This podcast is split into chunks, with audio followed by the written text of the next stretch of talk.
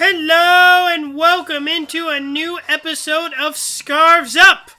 I'm your host Nathaniel Mudis, going over two MLS games that the Sounders had. First against the LA Galaxy, a very glorious 4-3 win at home, and then things got ugly as 11 players were, were called up by their national team then you throw in Roman Torres being still being suspended. Will Bruin's injured. Uh, Rodriguez is injured. Uh, yes, we get Alex Roldan back from injury, but still, that left us uh, with only uh, a 12 player uh, field players, so we were allowed to sign uh, two two players from uh, Tacoma Defiance. Of course, this is not counting other goalkeepers like like Trey Muse or or um, Bryan Meredith, who are, are fine to go. But just a horrific game against Colorado, falling 2-0, never going to end well. However, right now, the Sounders still sit in second place. I got two guests joining me today. Uh, it's time to bring in uh, our first guest, who's going to discuss uh, the LA Galaxy game with me. Welcome to the podcast, Sophia. So let's go over uh, the the LA Galaxy game. The first goal uh, didn't come till first half stoppage time. Ra- Raul, Raul Ruidíaz just a tap in goalkeeper, nowhere in sight. Thoughts on this first goal? It was very exciting. Um, uh, really, I think a lot of the credit should go to uh, Nico Lodeiro, who uh, really re, uh, he reacted very quickly to the first shot being stopped and got it back across into the center so quickly that the LA Galaxy defense could basically just stand there and not do anything. Now we know you're a big Christian Roldan fan. He would make it 2-0 in the 55th yes. minute. Passed by Morris. Thoughts on the second goal? Yes, that was, I loved that goal. So he kept it under control. Just went by two people and just perfectly aimed into the, into the right side of the net. Uh, first time that Zlatan came up to Seattle uh, first time you got to we get to see him play in person. What did you think of uh, Zlatan's performance in this game? Uh, I think Zlatan is very tall, and he used that to his advantage. But other than that, he seemed to just kind of stand in front of the goal and wait for someone to kick it to him, and didn't really seem to want to do anything other than that. So watching him was not very exciting, honestly. He seemed kind of more like a non-factor. Um, Though they did have more, he did have more shots than than the Sounders like combined. They had uh, nine shots on target. Sounders only with six. Uh, Stefan Frei definitely coming up with some good saves. Yeah. There also they had they had uh, fifty. They had sixty percent sixty percent of the possession to the Sounders forty percent. Yes, that makes sense. It felt like the it felt like the Galaxy had the ball a lot of the time, especially in the first half. So Zlatan scores on the header, uh, just completely unmarked. Don't know how that happened. Mm-hmm. Their second goal, um, which it would make it two two.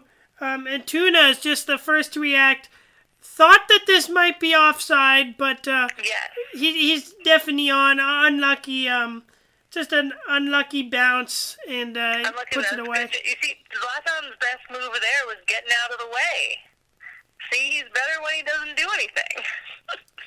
but then Jordan Morris just showing off his speed again. Two minutes later, Sounders have the lead that goal was incredible. It just came out of nowhere. It was just like perfect give and go from two different people for Morris. He was just so in control, and the timing was just incredible. The keeper had no chance. And then uh, the unlikeliest of uh, circumstances, the left back, um, Jorgen Skjelvik, uh, scores, and this was just this was a, a, good ball in, just he going forward, and then he finishes first time. It, we just can't leave, he, uh, leave him this open. Uh, yeah, I heard, I saw on the internet that he hadn't scored a goal in almost three years. So I guess congratulations to him. But yeah, it seemed like a really good service in to him, and no one was marking him. So that was on the Sounders. Uh, but Christian Roldan would get his second of the game in the 89th minute. Just back post, Brad Smith. Well, it was Morris to Brad Smith across the goal. Uh, and then Christian Roldan there to finish. And uh, yeah, it's it, yeah. It, you could really tell when you um, watching watching that one back that Brad Smith had just come on off the bench and he looked very ready to go. Just totally outran his defender, got around him, got the ball into Roldan. He just had an easy finish. Uh, and the Sounders getting the victory, and it, it would have felt like a loss if this ended three three. So it, it was good that they got the victory, but we got to clean up. We've been letting in a lot of goals. We let in three. Of course, we yeah, let in two against Colorado. yeah, seven goals, six of them in one half. That's crazy. Yeah, crazy game, crazy um, entertaining though. Uh, uh also, we got to see uh, Emmanuel Cecchini because he he came in in the 40th uh, 40th minute uh, after there was a collision with Jordy Delem and Arega, and we could tell from from far away uh, that uh, it was a serious head injury uh, uh, there. Uh, but Jordy Delem did go away, which was part of the ten people who went away on international duty. any last thoughts? Sounders moved up to second in this game. You got to be on the field for the first time ever at CenturyLink Field. Be, I'd never been on the field at CenturyLink before. It was really interesting to get a different viewpoint. It looks like a giant stadium from the from from the field level. Uh, it, it, was the first. My, my, posi- my position holding the banner was right at the top of the box. Yep, so I was holding the, the point. Field. and and yeah. uh, as people um and, and for this game especially, uh, where it seems like attendance for the Sounders has been dwindling, uh, dwindling a little bit, it looked like a full house. Uh, yeah, there it was. It was packed. The, half of the upper upper level open, and it was pretty packed. Not not not the seventy thousand of Atlanta, but uh, but still very, very intimidating. Great yeah, atmosphere. We'll well, thanks for stopping by on the podcast, Sophia. We will hope to, to see you later. Good, good to talk to you, Nat. I'll sign off now. Thanks again to Sophia Maymudis for joining the Scarves Up podcast family of guests as we welcome uh, the one and only David Maymudis back into the show. Hello, everyone. We're going to get now the, this talk is going to take a turn because we have to talk about the game against Colorado. And we, we're not really going to talk too much about this game because this game was boring and bad. And the, man, the, the bad the guy with bad hair and a weird little bad mustache scored two goals. And usually we don't cover, you know, Sounders three or four or whatever this this team was that we had played. Sounders with thirteen exactly. players unavailable.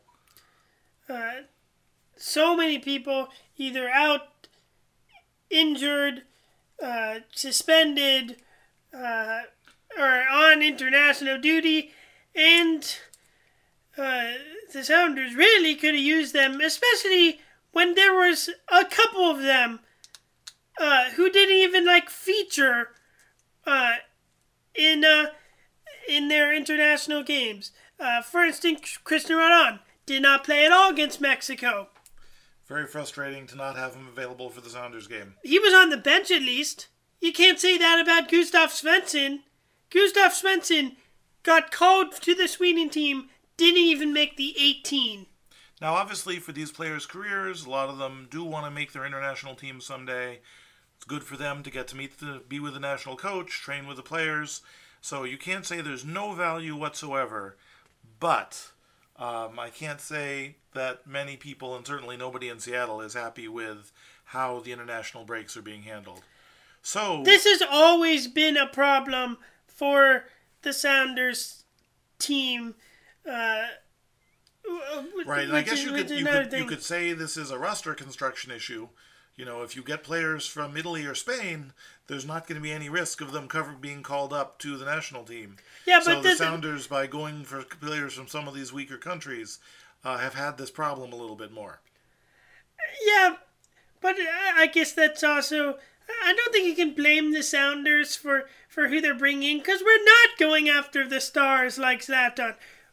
We are bringing in people, and then because our club is amazing, they grow and then they want them. Cristian Roldan is the perfect example of this. Sure. Comes out of UW, now he's in the national team pool. You know, but if you sign Zlatan Ibrahimovic and David Beckham, you know there's no chance of them getting called into the national team because they're 57 years old. It, it's it uh, the, is a true point. But if this game was played when it was supposed to be played, Sounders get it would give probably gotten an easy three points. We were flying high at the beginning of the season, uh, and Colorado was just looking abysmal. Uh, yep, just like bad refereeing decisions, you can't really control for them. The secret is just, you know, it's your job. If the referee's going to make a bad call and cost you a goal, you'd better be winning by two goals when it happens. MLS has. This, this is just something that MLS has got to change. The Premier League stops every international break. Uh, there are no games, so teams never have to go through this. So MLS either has to do one or two things. One of them is not going to happen because MLS is not going to ever change their schedule. Um, and take the whole summer off? And take the summer off. Seems about as likely as promotion and relegation does. Exactly. It's never going to happen. But what does need to happen is they uh, never have games during um, uh, during international breaks. Maybe that means that there's gonna that there has to be less CONCACAF games like the CONCACAF Nations League, which no one asked for. Um, but which would be totally fine. Maybe there have to be more weekday games in MLS and more games on weird days.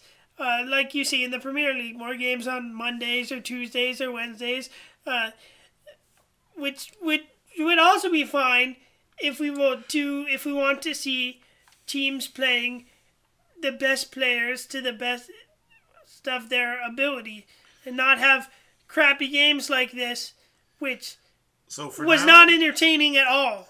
Yeah, you know, Lodeiro and Shipp were not enough of an attack to uh, get things going. Um, moving on, you know, what's the next game coming up for the Sounders? I guess we have the Red Bulls coming in on Saturday. So yeah, Sounders are st- still in second place. Uh, five games left. Three are at home.